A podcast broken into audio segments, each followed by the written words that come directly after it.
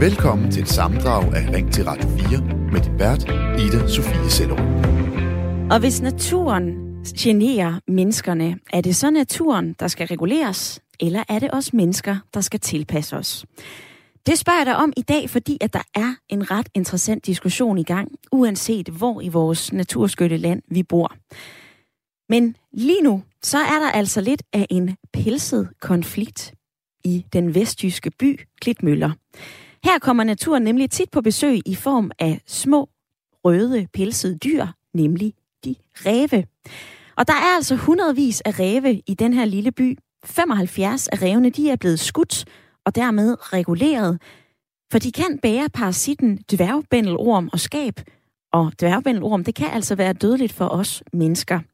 Derudover så skider revne i sandkasserne, de stjæler sko, de snupper høns, de spiser af skraldespandene, og det er altså til gene for nogle beboere.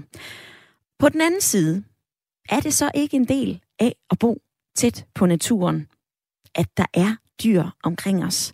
Når man for eksempel bor tæt på øh, Nationalpark Thy, som Klitmøller ligger op af, er der så ikke også en, øh, en eller anden form for konsensus om, jamen så kommer dyrelivet vel også lidt tæt på. Det er en debat, vi er gang i i dag, og øh, I byder ind på øh, sms'en. Vibeke Andersen, hun skriver, mund der kan være et problem med, at revne fodres, eller at man ikke passer på sit affald. Vi plejer at sige, i forhold til mus og rotter, ingen foder, ingen rotter. Måske er det en del af problemet, hvis sommerhusenes beboere fodrer og synes, de her ræve er charmerende. Så er der en anden, der skriver, Hej, jeg hedder Albert, og jeg er en total ignorant fynbo. Jeg vil til gengæld veje ind og sige, at man burde i hvert fald ikke fodre dyr. Det skaber incitament, blandt andet for dyrene, for at trække ind mod byerne, hvor de lige pludselig bliver et problem og så bliver skudt. Når en bestand vokser for, vokser for meget, ja, så bliver de altså skudt. Jeg har boet i Prince George i Canada, og der giver man altså en dosør på ulve, når der kommer for mange af dem. På den anden side, så synes jeg måske, at det er lige lidt rigt at flytte til en by, lige op og ned af naturområder, og at man så bliver generet af dyrene. Ring ind og fortæl mig, hvad du mener. Synes du, det er okay, at vi regulerer og skyder dyr, hvis vi mener, de generer os? Eller er det en del at bo tæt på naturen, at man altså en gang imellem får snuppet høns, en sko eller andre problemer, som øh, blandt andet ræve medfører i øh, byen Klitmøller? Det kan også godt være, at du har et ræveproblem nær dig. Det kan også godt være, at du synes, de her små pelsede dyr er ret søde. Søren i lytterpanelet. Da vi talte sammen sidst, så sagde du, du mener, vi disnificerer altså øh, dyr, blandt andet reven, og vi synes, det er synd, at den bliver skudt. Hvorfor tror du, vi gør det? Jamen, vi har jo alle sammen set øh, børnebøger om Mikkel Rev, og vi har alle sammen set øh, Disneys historier om Bambi og, og, og, og om de her søde æren, der, der, der driller Anders Sand op i juletræet.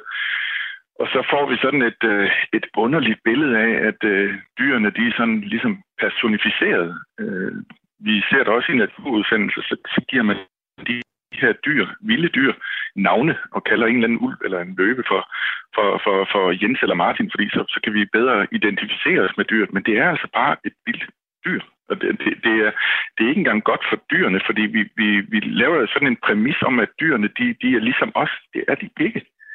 Øhm, øh, og jeg synes, at, at, at den der idealisering om, at øh, Danmark skal vende tilbage til sådan et, et naturland, som det var for 500 år siden, så skal vi jo lige huske på, at dyrelivet for 500 år siden var tilpasset Danmark for 500 år siden, altså med væsentligt færre mennesker, uden øh, den trafik, som vi kender i dag, øh, altså hvor vilkårene var til, at der var den slags dyr. Det er helt naturligt, at når vi har en befolkningstæthed, som vi har nu i Danmark, at så kommer dyr og mennesker til at, at gnide lidt op af hinanden. Og jeg er jo ikke tilhænger af, at man skal slå dyr ihjel. Men, men der, hvor de giver et problem, og det gør de i klitmøller, der synes jeg, at man skal regulere dem, så det ikke er et problem. Og så synes jeg, at det, som jeres øh, hvad hedder det, reguleringsekspert her tidligere sagde, det var jo øh, super fornuftigt. Altså, det at fodre eller at udsætte dyr sådan at jæger har noget at skyde af. Det er jo lige så unaturligt og lige så skadeligt for, for, for dyrelivet som sådan, som, øh, som, som det at regulere og, og skyde dem. Så hvis vi nu holdt op med at, at behandle dyrene som sådan nogle øh, mini-mennesker, og så i stedet for bare lod naturen øh, passe sig selv, Og der, hvor det så en sjældent gang gav uoverensstemmelse eller, eller, eller, eller konflikter, jamen så må man regulere, så vil det ikke være nær det samme problem. Så det der med at sidde og fodre en, en rev og sætte i rundtag i den og sådan noget, det kan godt ske, at nogen synes, det, det er hyggeligt, men det er knaldhammerne unaturligt og slet ikke i revens interesse. Lad os lige høre, hvad øh, anden halvdel af lytterpanelet Freja siger til det. Du fortalte jo lidt tidligere, at vi skal passe på dyrene i naturen. Altså, det er da et øh, mindre problem, at nogen får væltet en øh, skraldespand af en rev. Vi skal derimod passe på dem. Hvad siger du til det, din kompagnon i lytterpanelet Søren fortæller dig?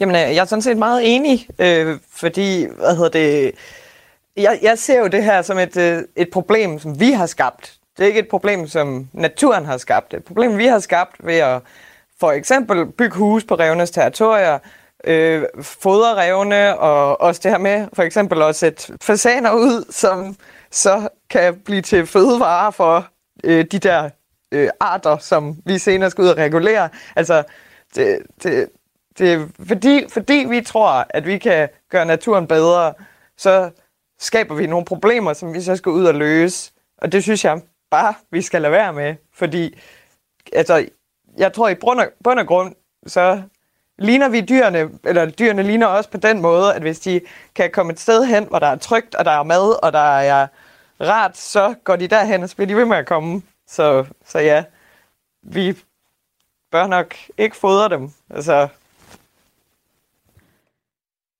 Vi skal videre og tale med øh, et par lyttere, som øh, også er en øh, smule uenige. Jeg kan høre på Søren og Freja, I møder hinanden lidt mere. I var lidt uenige i begyndelsen af programmet. Jeg vender tilbage til jer lige om lidt, men først, så skal vi altså først til Oksbøl og sige velkommen til dig, Bente. Tak skal du have. Bente, du mener, ja, vi skal altså regulere, når naturen den bliver for stor og rykker lidt for tæt ind på os mennesker. Hvorfor skal vi det? Altså, lige præcis revne som øh, reguleringsjæren fra Tistensdag, der er jeg jo fuldkommen enig med, at der er risiko, at der er sygdomme, og hvad de kan komme ind på os med. Altså, og selvfølgelig skal vi passe på ikke at øh, fodre dem og sådan. Det skal vi ikke gøre. Jeg har boet i, jeg bor i Oksbøl nu, jeg har boet i Blåvand, og der var ræve, og der var kronvild, og der var masser af dyr. Og der synes jeg også, de hørte hjemme. Men hvis de bliver for meget, som det er oppe i Klitmøller, og det forstår jeg, så synes jeg, at vi skal regulere. Vi har dygtige folk til at sætte de regler. Vi har dygtige folk til at finde ud af, hvor meget skal der reguleres. Der bliver holdt øje med det. Det er det, der er det vigtige.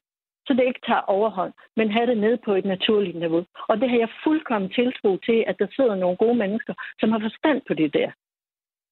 Så derfor så synes jeg, at man skulle regulere. Det er jo heller ikke første gang, der bliver reguleret på dyr her i Danmark. Bestemt ikke. Og det er jo forskelligt efter, hvad det er. Og det har jeg tiltro til, at der sidder nogle mennesker, som har forstand på det, som, som ved, hvad der skal gøres. Jeg bryder mig i hvert fald ikke om, hvis jeg får rev herind, øh, og, og for den sags skyld heller ikke, da jeg boede i Blåvand, hvis det var nogen, der var syge. Bente, vi skal øh, til Kolding og tale med øh, Per, som har en øh, lidt anden holdning til øh, regulering, end øh, du har. Velkommen til, Per. Ja, tak for det. Per, du mener omvendt, at det er forkert at regulere? Ja, fordi hvem skal bestemme, hvor mange dyr der skal være? Det er jo så det store spørgsmål. Så der nogen, der siger, at der er for mange. Nu har lige en anden hende, hun bryder sig ikke om, at der kommer dyr ind i hendes have. Men det, vi har et frit natur. Vi kan ikke spære dyrene ind eller ud, så de skal leve som de lever. Mm-hmm. Vel. Hvad så, hvis der er for mange af dem? Jamen, hvem siger, der er for mange? Er det ikke vores, der har taget deres levepladser i stedet for? Er det ikke os, der udvider os for mig så? Bente, hvad siger du til ordene her fra Kolding? Nej, det tror jeg ikke, det er. Det kan godt være, at man har bygget der, hvor revne de har været. Men man ved jo, at der er nogen, der kan yngle rigtig meget og rigtig hurtigt. Og hvis de andre ting og de andre dyr i naturen ikke kan følge med til at øh, æde dem, eller hvordan deres fødekæde nu er. Det er derfor, vi har eksperter til at finde ud af, hvad er det for nogle dyr, der skal reguleres. For at det ene ikke tager overhånd, men vi kan have en, en, en almindelig fordeling af dem. Det er derfor, vi har nogen til at ordne de ting. Og når de går ind i områder, hvor der er mennesker, og man bliver utryg ved det, det er unaturligt at sidde og fodre rev. Det er jo ikke revenes natur. Det er jo bare, fordi vi er flyttet ind på deres område. Det kan så godt være, men så må det altså være sådan. Per, du skal lige have lov til at svare her. Så, så er det jo igen menneskerne, der er skyld i, at uh, der er for mange dyr af en slags. Så hvis vi bare lader dyrene passe sig selv, så skal de nok selv finde en middelvej. Og, og det med, hun siger, at der kan være en syg dyr, der kommer ind, og dyrene de kommer ind i hendes have. Det er jo helt naturligt, fordi de finder mad, der var der med. Og hvis de går ind og tager en høns, så er man jo selv skyld i det, fordi man kan jo bare have pakket ind, så de høns, det ikke kan tages jo. Mm-hmm. Så jeg synes, det er så forkert, at man siger, at jeg bor her, så må der ikke komme noget dyr ind i min have. Færdig slås, fordi de kan være syge. De ved sammen, hvad kan være syge, og det kan vi ikke bare slå alle dyr ihjel, bare fordi man kan have mange for folk, folk eller syge, folk, folk eller personer eller mennesker er syge, der dyr er syge. Jo. Tror, de er syge. Som du kan høre, så er der altså øh, en del forskellige holdninger i øh, dagens debat, og du kan altså være med. Du kan ringe ind på 32 undskyld, 72 øh, 30 44 44, eller du kan sende en øh, sms til 14 24. Tak til øh, både Per og Bente, som altså var med her over telefonen. Og i sms-indbakken, der er der også flere af jer, som øh, byder ind, blandt andet Carsten Nørlund. Han skriver, hej med jer på Radio 4. Jeg synes ikke, at vi skal skyde de ræve i det antal, der tales om. Der er vi mennesker jo, det er jo os, der trænger os ind og tættere og tættere på vores dyr i naturen. Tommy fra Vestjylland, han skriver, det er så nemt med ræve. Enten, at regulerer man, enten regulerer man dem, før de alle sammen får skab og rabies, eller så venter man og aflever dem tæt på dem alle sammen på én gang. Og så er der altså også kommet en uh, lidt længere besked fra Martin. Han skriver, hej, årsagen til, at de mange ræve er nok, at der ikke er føde nok til dem i naturparken. Og derfor så har de fundet andre steder at finde føde, så lad være med at fodre dem. At vente på, øh, at der kommer en øh, sygdom, det er nok lidt naivt. Hellere regulere raske dyr, end at vade rundt i syge dyr, der lider. At afvise regulering skyldes manglende indsigt. Vi har udryddet revenes naturlige fjender, og derfor så må vi altså tage ansvaret og sørge for at holde balance i bestandene. Ring ind til mig med din mening. 72 30 44 44 eller en sms til 14 24.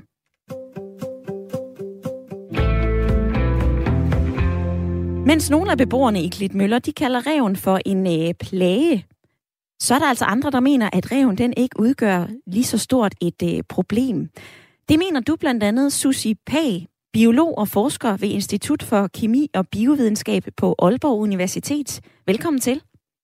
Tak skal du have. Ja, hej. du kalder derimod reven god for vores øh, økosystem. Kan du ikke lige forklare det? Jo, altså for det første må jeg sige, at reven har jo været en del af vores økosystem de sidste 11.000 år øh, og har indgået sammen med andre arter. Øhm, og altså har jo også tjent mennesket. Øh, man har jo brevknogler fra bopladser for 9.000 år siden, hvor man har brugt deres pels, og øh, man, de, man jager den stadigvæk øh, for deres pels. Men ja, altså reven gør jo en indsats. Altså hvis man ser det fra menneskets, menneskes perspektiv, øh, også i forhold til musebestanden, holder mus nede, de spiser ådsler, som ellers vil ligge ude i landskabet. Og øh, syge dyr ryger de jo også væk, så at de ikke er en del af bestandene. Altså reven reven, om den er et problem eller ej, er jo sådan set op til de mennesker, som betragter den, kan man sige. Ikke? Præcis. Og, og altså, hvis du ikke mener, at de udgør et problem, men samtidig hører fra, fra borgere i Klitmøller, jamen altså, der er, der er høns, der bliver snuppet, de øh, pisser og skider i, ja. øh, i sandkasser. Altså, de er faktisk til gene. Er der nogen, der mener, er det så ok at gå ind og, og regulere dem, eller hvad? Hvad tænker du? Altså, jeg skal jo ikke gøre mig til dommer over, om man vil regulere dem eller ej. Det er sådan, hvis man har en rev på sin grund, så er det sådan set øh, ens rev, og man skal så selvfølgelig overholde lovgivningen. Men der har altid været folk, som har været glade for revene. Der er folk, som gerne vil se dem i haven og også fodre dem.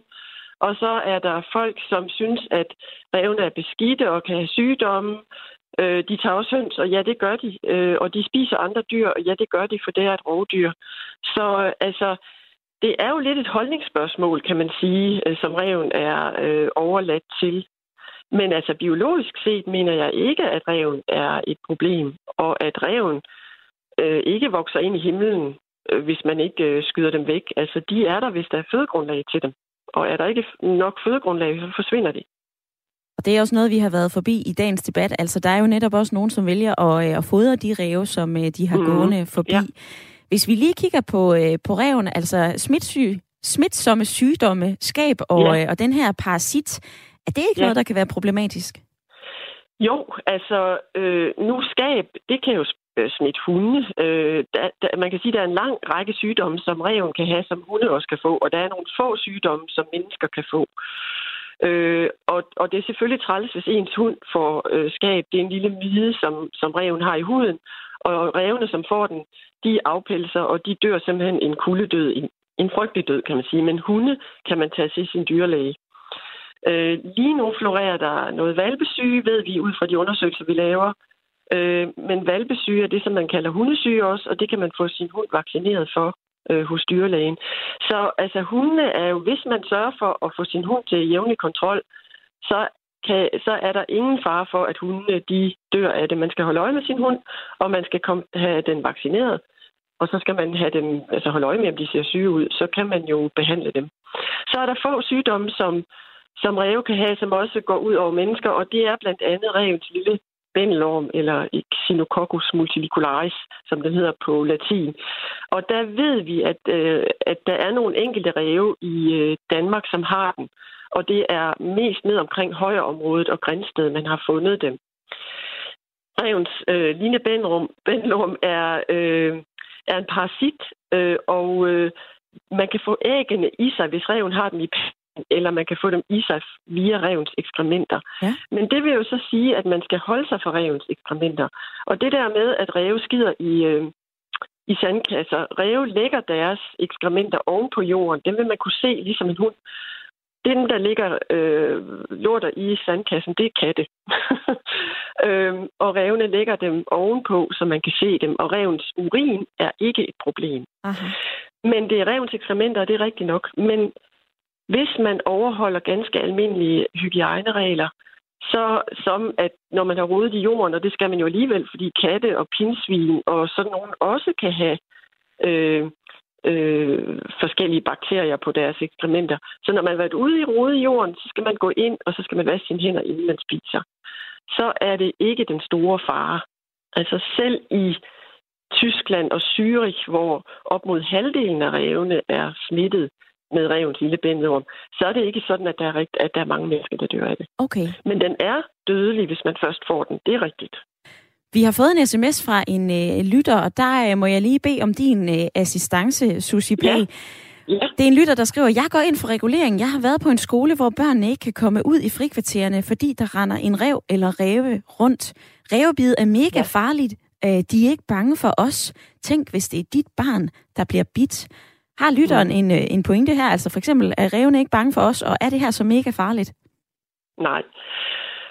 Det, som man øh, tidligere har været rigtig bange for, det er jo rabies. Og rabies har vi ikke haft øh, i øh, de sidste 50 år herhjemme nærmest. Altså, øh, det er en, øh, en sygdom, som var i øh, øh, slut 60'erne herhjemme. Nu er jeg måske ikke så god til at regne, men, men siden da har man ikke haft rabies i Danmark, og man har det faktisk ikke i hele Europa. Og det er rigtigt, hvis man bliver bidt af et dyr med rabies, så er det farligt. Men hvis der dukker ræve op med rabies, så ved vi det i løbet af kort tid, fordi det bliver der holdt øje med. Man skal selvfølgelig heller ikke blive bidt af en rev. Det er ligesom at blive bidt af en hund, så skal man have en stivkrampindsprøjtning. Men langt de fleste ræve, hvis man... Jeg har haft med rigtig mange byræve at gøre. Jeg har været tæt på mange byræve. Og det er rigtigt nok, at de ikke er bange for mennesker, fordi de anser os for ligesom at være en ko. det, man skal lade være med, det er at gøre dem tamme og tro, de skal have noget at spise. Ræve er ikke interesseret i at bide os. Øh, de er interesseret i at få noget mad. Øh, så man skal skræmme dem væk, og hvis man siger pis til en rev, så smutter den altså væk. Altså, at, at øh, børn ikke kan være ude i en børnehave eller en naturbørnehave, fordi der har været ræve der, det vil jeg sige, det synes jeg er, øh, er at være overforsigtig. Altså, alt kan ske med en rev, men, men at der har været en rev igennem, og at der skulle ligge nogle reveekskrementer, hvis man overholder hygiejneregler, så er der ikke noget problem i det. Og så til sidste spørgsmål, Susie Pag. Det ja. her det er jo også en debat omkring øh, natursyn, og hvad tænker du altså helt grundlæggende? Er det også mennesker, som skal tilpasse os den natur, som vi jo egentlig har bygget ovenpå, dyrenes habitat, eller er det okay, at vi tilpasser og regulerer naturen herunder en rev, et andet dyr, hvis vi mener, de generer os? Jamen altså, som jeg siger, det, og du siger jo netop, det er øh, natursynet, der gælder her. Altså indtil Altså, det har jo altid været sådan, at dyrene har tilpasset skulle tilpasse os os. Øh, fordi vi har ligesom haft overmagten. Øh, men med hensyn til byrev, så har der jo været byrev i øh, alle, altså alle større byer i London og København siden 2. 2. verdenskrig. Og de indtager, altså ræve kan jo tilpasse sig mange forskellige miljøer. Øh, hvis der er noget, de kan leve af, mus og fugle, og de tager ådsler, og de tager også takeaway. Altså kan man sige, hvis man sætter mad ud til en kat eller ud til pindsvinet, så opdager revne også det og tager det. Så, øh, så altså, det er jo vores holdning til reven, om man synes, at det er irriterende, at den, den stjæler nogle ting i haven, at den ligger et ekskrement, øh, så, må, så må man jo vælge at sige, jamen, så må vi skyde den væk. Men, men der, er også, øh, der er også den anden øh, part af mennesker, som synes, at den er sjov at se. Så, så det er, altså, jeg vil ikke gå ind og, og sige det ene eller det andet. Altså, jeg kan bare sige, at, øh, at øh, det er jo op til de mennesker, som ejer haven, som om reven kan, kan overleve eller ej. Men i hvert fald er den ikke noget biologisk problem. Hermed sagt og fortalt af dig, Susie Pag, biolog og forsker ved Institut for Kemi og Biovidenskab på Aalborg Universitet. Tak for at gøre os klogere i dag. Selv tak. Hej hej. Du lytter til Radio 4. Ring til Radio 4. Det er programmet, som er i fuld gang, og det øh, er vi på en dag, hvor vi alle har kunnet slå øjnene op til nyheden om, at alle personlige stemmer er optalt. Derfor så diskuterer vi i dag i programmet fordele og ulemper ved, at de mange nye kandidater nu får en plads i Folketinget. Der er nemlig ekstraordinær udskiftning i øh, medlemmerne i år. Flere af de store erfarne politiske profiler, de er ikke blevet genvalgt. Det gælder blandt andre Rasmus Helve Petersen og Andreas Stenberg fra det radikale, Markus Knut og Britt Bager fra det konservative Folkeparti og Eva Kjær Hansen fra Venstre.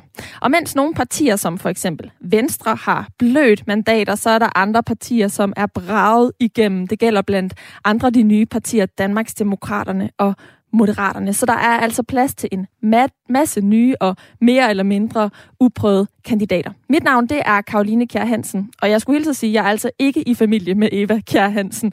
Men jeg modererer debatten her med, mellem alle jer dejlige lyttere, og er altså helt uvildig i debatten her. Er det godt med nyt blod og lidt udskiftning i Folketinget, eller er det ærgerligt, at vi mister en masse erfarne politikere? Tør vi stole på de nye kandidater, der ikke har erfaring i politik? Jeg gav selv min stemme til sidste folketingsvalg til en lidt uerfaren kandidat og blev øh, svært skuffet, og derfor så endte min stemme den her gang altså hos en mere erfaren. Og der er rigtig mange, der melder ind i indbakken på sms'en, og det er simpelthen så dejligt at se. En af dem, det er Daniel, der skriver, Hej, jeg mener, det er godt at få nye politikere i Folketinget. Dog synes jeg, at man skal kigge på, om man kan være for ung og uerfaren. Jeg mener ikke, at man skal have en øh, vis erfaring i livet. Det er tankevækkende, at man er 21 år og kan blive folketingspolitiker, når man er så ung. Og så har man ikke så mange erfaringer, man kan drage på. Øhm, men man kan alligevel komme ind og bestemme. Det var altså øh, Daniels øh, holdning. Øhm, og med mig, der har jeg jo heldigvis også et øh, fast lytterpanel, og det er i dag Brian Fyn og øhm, mm. Mutada Al-Shavi. Velkommen til jer to igen her på den anden side af øh, nyhedsoverblikket.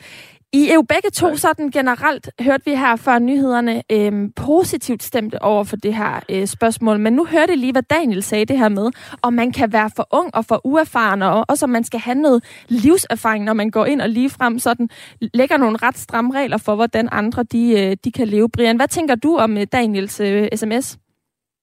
Jamen, der er jo selvfølgelig en pointe i det, fordi at øh, i mange partier, der har man jo ansat spindoktorer og partiansatte i en grad sådan, at man egentlig er i tvivl, om man taler med partiprogrammet, eller man taler med kandidaten.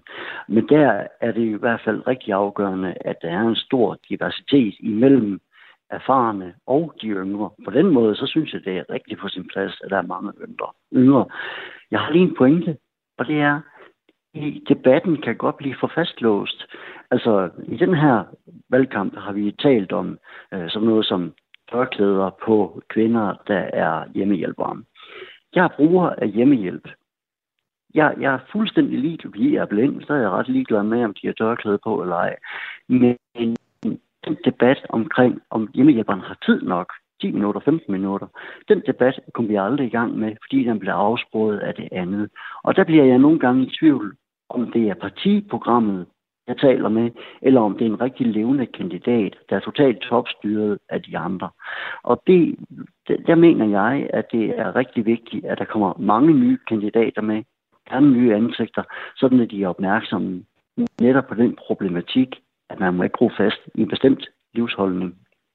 Jeg ved, at vores anden øh, paneldeltager øh, faktisk øh, også har gjort sig nogle tanker omkring det her med, om nogle, øh, nogen, der har siddet inde i Folketinget, bliver lidt for øh, bit fast i netop symbolpolitik.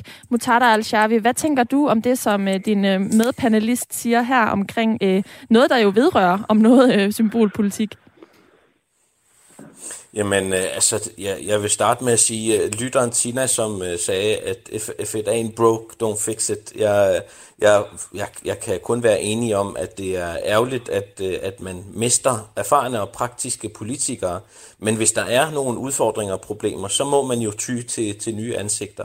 Og der kan jeg jo kun være enig med Brian for eksempel til at, at tænke, det er et stort plus Øh, ligesom den tidligere øh, kan, øh, folketingskandidat eller folketingsmedlem Mario sagde, at, at der er behov for at politikere, der har hands-on erfaring, som kan gøre, øh, som er modige nok til at kunne komme ud af deres partikalender og så sige øh, racismen imod, man kan sige øh, det voksne ulighed imod, man kan ty til at, at snakke imod den negative voksne privatisering, der ikke er til fordel øh, øh, i nogle gange til, til os øh, som, som borgere. Øh, og der er for meget fokus på, i stedet for at der er fokus på flere hænder til at kunne hjælpe på arbejdsmarkedet i forskellige sektorer, så er der mest fokus på symbolpolitikken, hvilken farve af mennesker har til at kunne løse en opgave, i stedet for hvordan de løser opgaven. Så jeg, jeg er helt enig med Brian om, at, at det, det skal kunne gøre en forskel i vores hverdag, hvilken politiker der kommer til, til ords, og, og hvilken øh, modig politiker kommer til at, at gøre en forskel øh, i vores hverdag, og ikke bare øh, ja, mister øh, måske øh, øh, de, de, direktionen eller, eller fokus på løsningen. Den her, pol- øhm. den her symbolpolitik, Motada, som du øh, stiller dig lidt øh, skeptisk over for, hvorfor er det, at øh, du gør det, for der er nogle andre, der vil kunne hævde, at øh, netop det faktum om øh, en hjemmehjælper har tørklæde på eller ej, har betydning for den givende person. I Brians tilfælde, som øh, er blind, det nævnte han selv før, har det ikke nogen betydning, men nogle andre i vores land vil jo hævde, at det har en betydning. Hvorfor er det, du stiller dig skeptisk over for diskussionen? Jamen, det har sikkert en betydning for os som, som enkelte brugere og borgere, og det skal der også være plads til. Øh, det har jeg ikke noget imod. Jeg synes bare, at der er for stor fokus på, øh, øh, små, øh, øh, altså små problemerne frem for det større billede. Øh, jeg synes, og jeg vælger en folketingskandidat og medlem baseret på, at der er, bliver sat en større strategi øh, i gang, og detaljerne omkring det ene og det andet, øh, det er jo noget, som, som er op til det enkelte borgere, op til kommunerne og implementere til detaljer. Øh, men det større perspektiv, det større billede, der har jeg et større krav om, at en erfaren politiker, eller i hvert fald en, en ny politiker, øhm, kan sætte sig ind i, hvordan vi løser problemet overordnet set. Og så må vi snakke detaljerne igennem efterfølgende. Øhm, så det skal helst ikke være småligt øh, at finde en, en løsning til de problemer, de reelle problemer, vi har.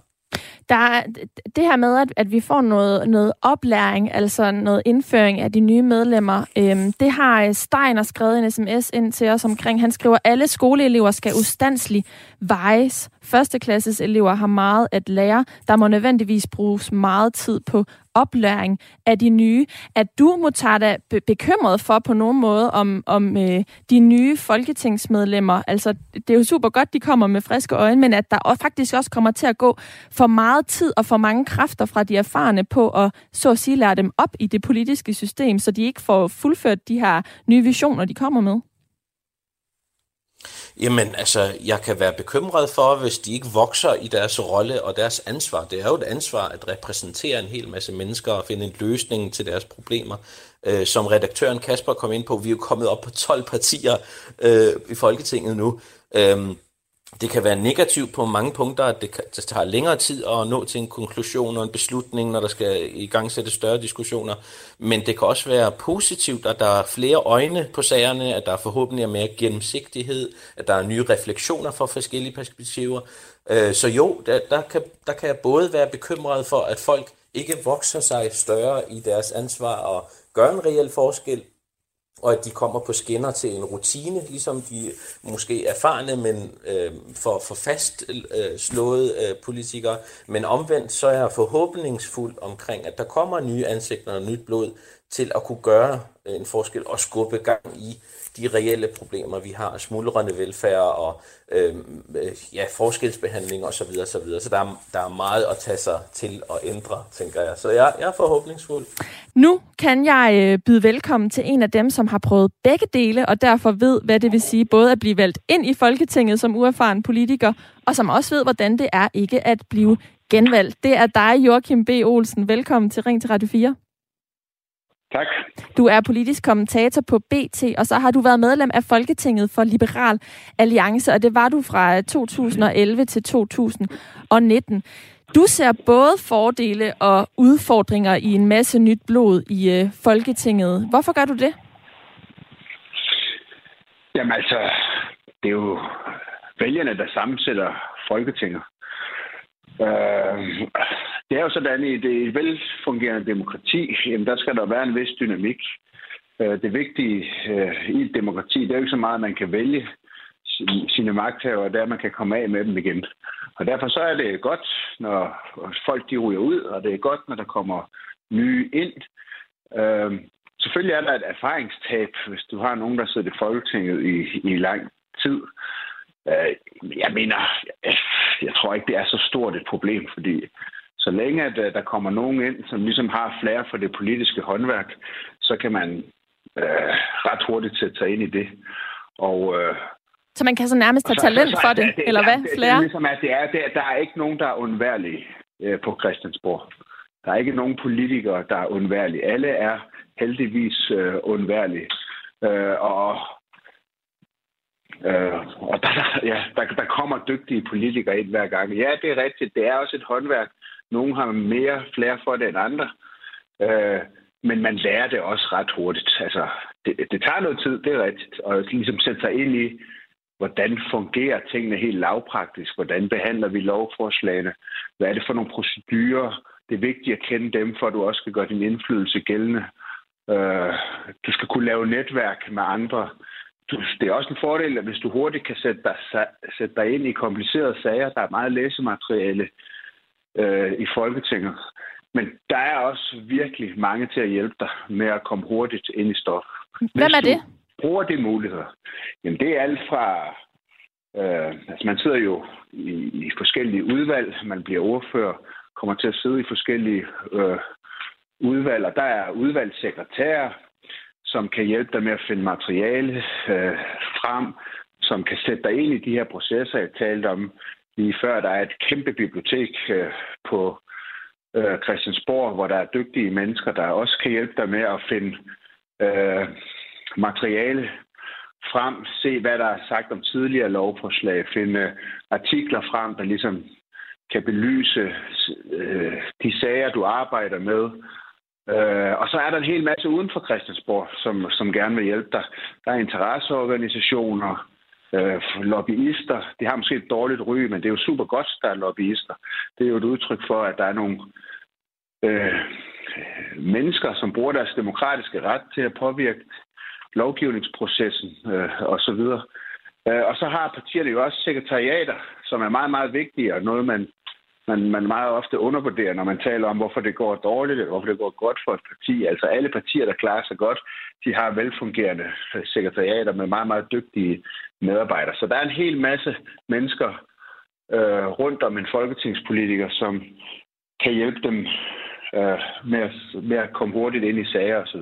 Ja, og når man så kommer som nyvalgt øh, og har en erhvervserfaring, så kommer man måske også med et andet netværk end dem, der allerede øh, sidder derinde. Joachim B. Olsen, hvad, hvad synes du egentlig sådan personligt var det mest udfordrende, da du begyndte i øh, Folketinget i 2011?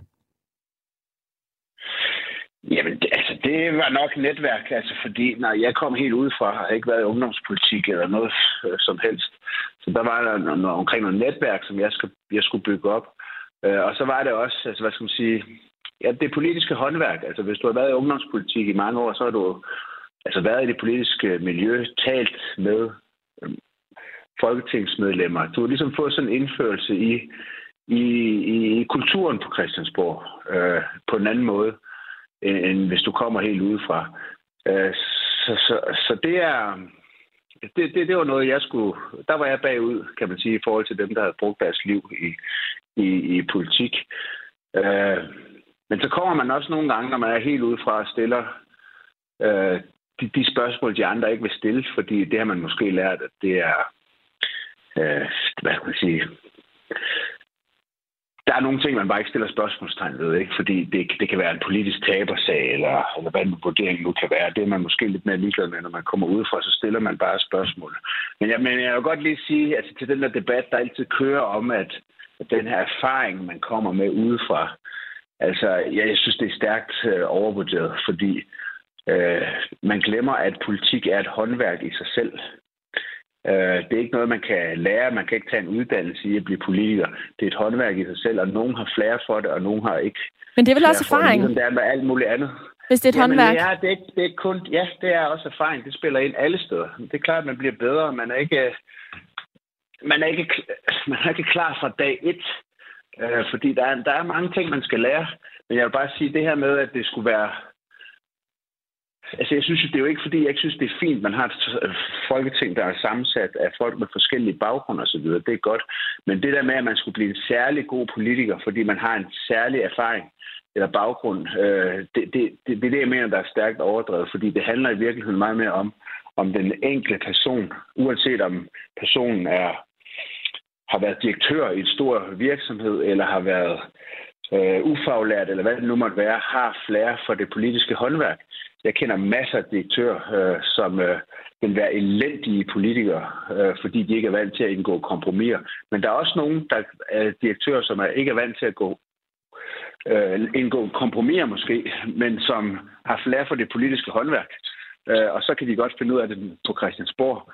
Og omvendt, der er ufaglærte, som ikke egner sig til at være politikere. Ikke fordi de er ufaglærte, men fordi de ikke har kvaliteterne øh, og flere for håndværket, og så er der ufaglærte, som øh, har masser af flere for, at der bliver fremragende øh, politikere. Så det, det handler simpelthen om, om du har flere for, for, ja, for det politiske håndværk, og det har altså ikke nødvendigvis særlig meget med din baggrund at gøre, din erhvervsmæssige baggrund. God pointe her fra Joachim B. Olsen, politisk kommentator på BT og forhenværende medlem af Folketinget. Tak fordi du vil være med her i Ring til Radio 4 i dag. Det var slet. Du lytter til Radio 4. Velkommen tilbage til Ring til Radio 4. Kort fortalt, temaet er i dag, om det skal være muligt at sige nej tak til en ansøgning fra en øh, kvindelig præst. Altså kan man sige nej til en kvinde, der søger et job som præst, ene og alene fordi hun er kvinde, eller skal man sige, selvfølgelig må man gerne det. Der er forskellige trosamfund, der er forskellige teologiske øh, veje at tænke, så selvfølgelig skal det være helt legalt at sige nej tak til en kvinde, alene fordi hun er kvinde. Vi har fået en lytter med igennem, Nils. Du er 45 år, du er fra Falster, er det rigtigt? Ja, det er helt korrekt. Og jeg kan forstå, at du har et øh, direkte spørgsmål til Bjørn, som er med i, øh, i panelet her. Lad os lige høre dit spørgsmål først, ja. Niels.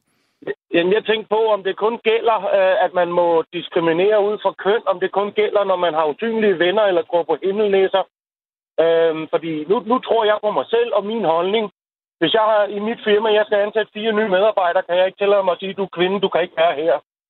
Mm. Men, men at kun når man tror på usynlige venner og himmelnæser, jeg skal, lige forstå, jeg skal lige forstå helt præcist, hvad du mener øh, med det der med, at man kun kan, hvis man tror på usynlige, øh, ser du kvinder og himmelnisser? Nej, nej, nej. Usynlige venner. Nå, venner, altså, usynlige venner. Der, øh, de tror på en eller anden, øh, de, der er Gud, der kan det hele over os alle sammen. Okay, det så... er jo en usynlig ven, jo. Han, han eksisterer jo ikke. Øh, så øh, hvis man, man tror på sådan nogle øh, fantasivenner, om det så kun er dem, der må øh, diskriminere på grund af køn. Niels, du skal lige...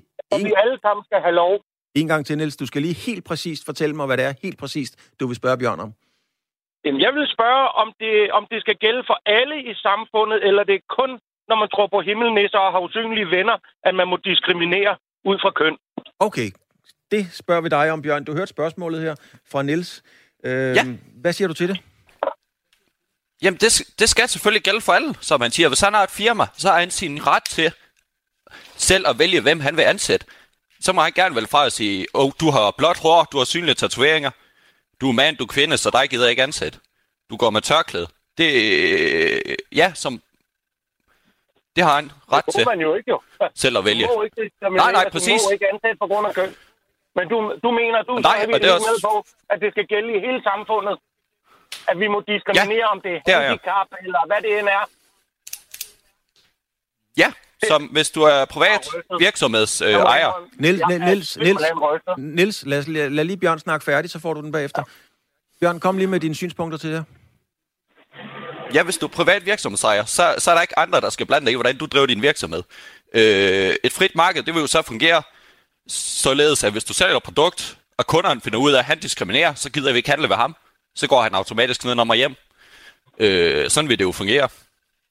Okay, så al, al diskriminationslovgivning skal fjernes.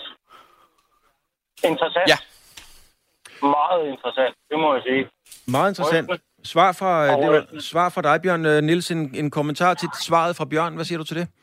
Ja, der er ikke andet, det er rystende. Altså, at man skulle kunne diskriminere, som det passer en. Altså, at vælge ud fra, om man er handicappet og diskriminere på grund af det.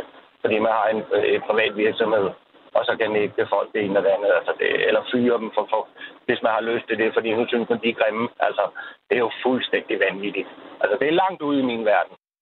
Langt ude. Så skal man, så skal man virkelig tro på himlen, så før man kan tro på det også. Det gode er, at vi må tro på lige, hvad vi har lyst til at tro på. Øh, Niels, tak for dit indlæg. 45 år. Du, øh, du kom med et øh, direkte spørgsmål til Bjørn. Du fik et direkte svar. Tak fordi du ville være med. Var så let. Tak fordi jeg måtte. På trods af både kirkeministeren og biskopperne er enige om, at retten til at fravælge kvindelige præster burde sløjfes, så er der stadig folk, der kæmper for, at retten skal bevares. En af dem, det er dig, Christine Garde. Du er retsteolog og tidligere sovnepræst. Øh, Velkommen til. Tak skal du have. Du mener, at øh, biskopperne begår en fejl, når de opfordrer til at afskaffe den her ret til at fravælge øh, kvindelige præster. Hvorfor det? Jeg mener, at fejlen består i, at biskopperne slet ikke vil forholde sig til den teologiske baggrund for undtagelsesbestemmelsen, som jo findes i ligebehandlingsloven. Fordi det, man skal huske, det er, at øh, bestemmelsen blev vedtaget i respekt for, at der er menigheder og præster, som fortolker Bibelen på den måde, at øh, prædikeembedet bør udføres af mænd. Så bestemmelsen var tænkt som en beskyttelse af et sådan mindretal, som kunne foretrække mandlige præster, uden at blive beskyldt for kønsdiskrimination. Man kunne sige, at teologien blev stillet over kønsdiskrimination. Men biskopperne har altså været helt at tilsidesætte teologien, altså det vi forstår ved embedssynet, øh, selvom det jo altså er deres hovedopgave at forvalte evangelisk luthersk kristendom. Altså, man skal vise noget respekt for menighederne, men skulle ja. Man ikke også vise noget respekt for kvinderne? Jo, det kommer man jo også til at gøre, hvis man, øh, hvis man øh, tænker på, at der er tale om et teologisk begrundet synspunkt. Altså, øh, vi, vi bliver nødt til at finde ud af, hvad der er teologi og hvad der er kønsdiskrimination i den her sag. De pågældende menigheder de argumenterer ud fra en opfattelse, som er øh, accepteret i folkekirken, at man godt kan fravælge kvindelige præster. Sådan definerer de det, eller sådan har de lov til, hidtil har haft lov til at forvalte det, vi kalder kaldsretten, retten til at vælge præster. Denne teologisk forståelse af kaldsretten, den bliver nu, kan vi sige, øh, omdefineret som et kønsdiskriminationsproblem. Og det er en forkert måde at sætte tingene op på. Altså, kønsdiskrimination på den måde, at, at, at, det drejer sig om, hvordan man optræder i embedet. Det er jeg fuldstændig enig med mig om. Det går jo ikke. Men den slags problemer, den klarer man øh, diskretionært, altså ved, øh, ved hjælp af, af sanktioner i forhold øh, til dekorum overskridelse af dekorumreglerne, men ikke ved at begrænse den teologiske forståelse øh, som øh, af, af embedet, som er hele grundsøjlen i folkekirken. Og nu skal jeg bare sige, nu bliver det lidt for akademisk til mig, og det vil, Nej, for, det, det vil for ja. mange ikke være nogen overraskelse, at det bliver for akademisk til mig, men måske er der også en enkelt lytter, der ikke helt kan følge med. Jeg skal lige Ja. spørge dig helt præcist. Kalder du det her et teologisk opgør, der egentlig er forklædt som kønspolitik? Jeg kalder det et, ja, kan man sige, jeg vil hellere sige det på den måde, at det ligner et kirkeligt opgør med det mindretal, forklædt som et ledelsesmæssigt indspark i løsningen af, af de problemer, som folkekirken har alt for mange af, og hvor af nogle også er et spørgsmål om kønsdiskrimination. Mm. Men, men kirken øh, giver jo meget udtryk for, og det er et ord, der tit bliver brugt, når, når man taler omkring kirken, at det så ordet rummelighed, det er jo noget, der virkelig kommer til udtryk. Det skal være rummeligt, det hele. Og det er jo fint. Hvor meget rummelighed er der i, at man ikke vil ansætte en kvindelig præst? Jamen, altså, rummelighed er jo en teologisk... Øh, altså, når vi taler om kirkens rummelighed, så taler vi om det som en teologisk rummelighed, fordi folkekirke er trosamfund. Så hvis man ikke anerkender, at rummeligheden består i, at der skal være plads til forskellige fortolkninger af Bibelen og dermed opfattelser af embedssynet, så giver, men, så giver rummeligheden ikke nogen mening i folkekirken. Men det betyder ikke, at der så skal være plads til det, der hedder kønsdiskrimination i udførelsen af embedet. Altså, præster øh, må ikke, ligesom nogle andre, foretage nogen former for kedelig optræden i forhold til deres kolleger, uanset hvilket køn der er tale om. Men at hævde, at der er tale om kønsdiskrimination i relation til en bestemmelse, som, er blevet, som blev indført for at beskytte et teologisk mindretal imod at blive beskyldt for kønsdiskrimination. Det virker jo altså ejendomligt bagvendt. Men man, nu... har ligesom, man har ligesom vendt tingene på hovedet. Jamen, du har da også vendt tingene lidt på hovedet, fordi du har jo selv, været, kvind... du har jo selv været kvindelig ja, ja. præst.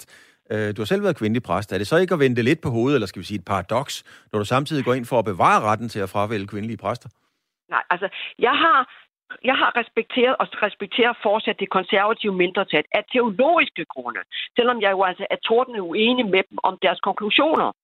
Mm. Og jeg har også samarbejdet med konservative præster uden problemer. Men det er selvfølgelig ikke sket uden et vist sådan, gensidigt drilleri og altid med lojalitet udadtil, fordi vi skal være fælles om den samme tjeneste. Så for mig har det ikke været noget problem at være teologisk uenig med en kollega, som endelig mente og mener, at jeg faktisk ikke er den rigtige til at varetage embedet. Det med at sige, det er et problem, han har, men ikke et problem, jeg har. Men Christine Garde, jeg har jo lært igennem årene som journalist, at når man trækker, skal vi sige, satirekortet, så kan man tillade sig at sige næsten alting, og det er fint nok.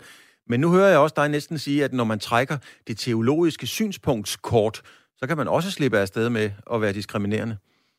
Nej, det, der tager du fejl, fordi jeg jo netop skældner mellem teologi og kønsdiskrimination. Jeg siger, at den teologiske begrundelse for mindre Øh, for undtagelsesbestemmelsen er ikke et spørgsmål om diskrimination, men et spørgsmål om, hvad man, hvordan man opfatter embedet. Hvilket men... embedssyn man har. Altså, nu skubber man kønsdiskriminationen ind over og fuldstændig tilsidesætter det, der hedder den teologiske argumentation for, øh, for, øh, for embedet. Og hvis man, altså, hvis man gør det, så, kan vi, så er der jo ikke plads til teologien. Det er det, der er min største bekymring i den her diskussion. Det er, at man fuldstændig ligesom biskopperne tilsidesætter den teologiske øh, argumentation, der ligger til grund for denne undtagelsesbestemmelse. Altså en beskyttelse af et, jeg vil sige, meget lille mindretal i folkekirken, som vi jo altså bør kunne rumme. Christine Gade... Folkekirken består tre fjerdedel af kvindelige præster, og og et mind, stadig lille mindretal af de mandlige præster hylder altså den her opfattelse. Jeg synes, det er øh, et, et uklædeligt og virkeligheden også øh, uværdigt måde at forholde sig til dette mindretal på. Christine øh, Garde, øh, lige til sidst ja. her, kan du godt forstå, hvis der er nogen, der måske er lidt forvirret og har svært ved at overskue forskellen på det der med et, et teologisk synspunkt, og så det her med, at man ikke vil ansætte en kvinde, og så ikke kalde det diskrimination? Jeg kan godt forstå, at det kan være svært at forstå for, for den ikke trænede øh, øh, teolog. Men altså, vi må forvente, at de folk, der skal træffe afgørende beslutninger i folkekirken, i hvert tilfælde forholder sig til den teologiske argumentation, som dette mindretal påberåber sig, og hidtil har haft ret til at påberåbe sig. Der må vi sige, at hvis ikke der er plads til det i det, øh, det kirkelige hierarki, altså i biskopperne, som jo altså forvalter et, et, et kirkeligt embede, så har vi problemer i folkekirken. Altså, I skal ikke misforstå mig. Personligt er jeg lige glad med dette mindretal, fordi jeg kommer ikke til gudstjenester der, hvor der er, er øh, øh intermissionspræster, der, øh, der præger. Men jeg vil gerne have, at der tages hensyn til dette mindretals menigheder og deres præster i folkekirken, og at de ikke skal skubbes ud under påberåbelse af diskrimination i forhold til en paragraf, som overhovedet ikke taler om kønsdiskrimination, men nu skal fortolkes som kønsdiskrimination. Tak skal du have, Christine Garde. Du er retsteolog og tidligere sovnepræst. Klare tak synspunkter. For. Tak fordi du ville være med. Tak for det. Farvel. Pænt farvel, ja. Øh, så, har vi fået, øh, så har vi fået en lytter med. Det er Inger. Inger, øh, jeg må gerne sige, du er 71, tror jeg, og fra Odense. Hvad siger, ja. du, til, hvad siger du til det hele? Nej, altså, jeg kan ikke sige noget efter hende kvinde, der lige har været der. Fordi alt det, hun sagde, det er jo rigtigt. Bum, Karl. Men Jamen, det er jo, fordi jeg har selv siddet i menighedsråd, og det er op til det, de enkelte menighedsråd at ansætte præster. Og, der, og hvad hedder det? Der er, altså i folkekirken, der er intermission ind under vores hat. Og det er, vi nu, det er de nu engang. Og derfor har jeg ikke noget problem med, at de kører deres øh, et mandsdiskrimination, det kan man jo kalde det. Altså, de vil jo ikke have kvinder. Men det er så få steder i Danmark, at det finder sted. Og øh, vi, har, vi har jo lov til øh, alle sammen, hvis vi er medlem af Folkekirken, og så øh, søge sovnebåndsløsning. Så hvis vi ikke øh, kan lide mosten i det ene bageri, så går vi der til et andet bageri. Altså, der er ikke noget rigtigt problem. Men Inger, nu, nu spørger jeg dig lige, øh, øh, nu tager jeg bare et billede, fordi jeg ved ikke, om det forholder sig sådan, men lad os bare sige, at du har en datter eller et barnebarn, øh, og det er en pige eller en kvinde. Og vedkom, okay. vedkommende kan så ikke blive ansat som revisor eller journalist, ene og alene, fordi at hun er kvinde. Det synes. Du, det synes du er okay? Nej, jeg gør det ikke. Det er en helt anden snak. Og nu, øh, hende I lige havde inde, hvad hed hun? Gade? Hvad, hvad går? Garde. Hvad Christine Garde. Garde. Ja, Jamen, hun fik det jo sagt så tydeligt, at der er teologien, og så er der... Altså, hun, hun, hun kom med to øh, anskuelser. Nu kan jeg ikke huske alle ordene, fordi jeg fik jo heller ikke... Men altså, hun sagde det jo så klart, som man overhovedet kan sige, at... at øh, og, og nej, altså det er selvfølgelig... Jeg har kun piger, og de skal da ikke diskrimineres overhovedet, men hvad nu, hvis de så blev præster, men... og så ikke kunne få et job, fordi de var, de, de var øh, kvinder? Øh, nej, men nu vender du den på hovedet. En kvindelig præst vil aldrig nogensinde søge embede i en intermi- et intermissionsk sovn. Og dem findes der altså ikke ret mange af i Danmark. Så der vil man ikke søge job. Omvendt vil, og det kan godt være, at du kan kalde det diskriminerende. Jeg har siddet i menighedsråd. Vi vil da ikke have en intermissionsk mand. Det, skal... det er jo også diskrimination, er det ikke det? det? Øh, hvis det er din holdning, så er det din holdning jo. Jamen, det er jo ikke min holdning. Det var menighedsrådets holdning. Mm-hmm. Men jeg skal bare lige forstå det ret. Jeg spurgte også Christine Garde om det. Det teologiske standpunkt over, overruler eller overtrum for det øh, hele kønsdiskriminationsdebatten i virkeligheden? Nej, det, det gør det ikke, men lige på når du snakker folkekirken, når du snakker indre mission, så, så, så kan vi tage kampen, at så skal indre mission ikke være inde under folkekirkens hat. Det er jo en helt anden øh, problematik.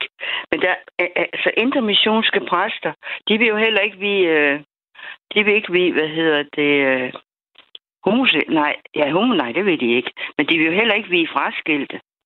Altså, de, de er jo meget firkantede over for os mennesker. Mm. Inger, tak for dit uh, input.